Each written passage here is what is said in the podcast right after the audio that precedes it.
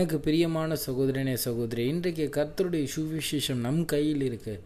இன்னைக்கு நம்ம ஆண்டவரை பற்றி சொல்லி அழிய போகிற ஆத்மாக்களை ஆண்டவருக்குள்ளே கொண்டு வரக்கூடியவர்களாக இருப்போமா? அதில் ஆயிரம் பிரச்சனை வரலாம் ஆயிரம் காரியங்கள் நமக்கு வரலாம்.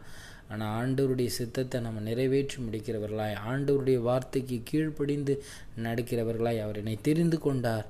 நான் அந்த பெற்ற ஆனந்தத்தை எல்லாருக்கும் கொடுக்கணுன்ட்டு நம்ம ஆண்டவரை பற்றி அனைவரிடத்திலும் சொல்லக்கூடியவர்களாய் ஆண்டவரை காட்டக்கூடியவர்களாய் இருப்போமா?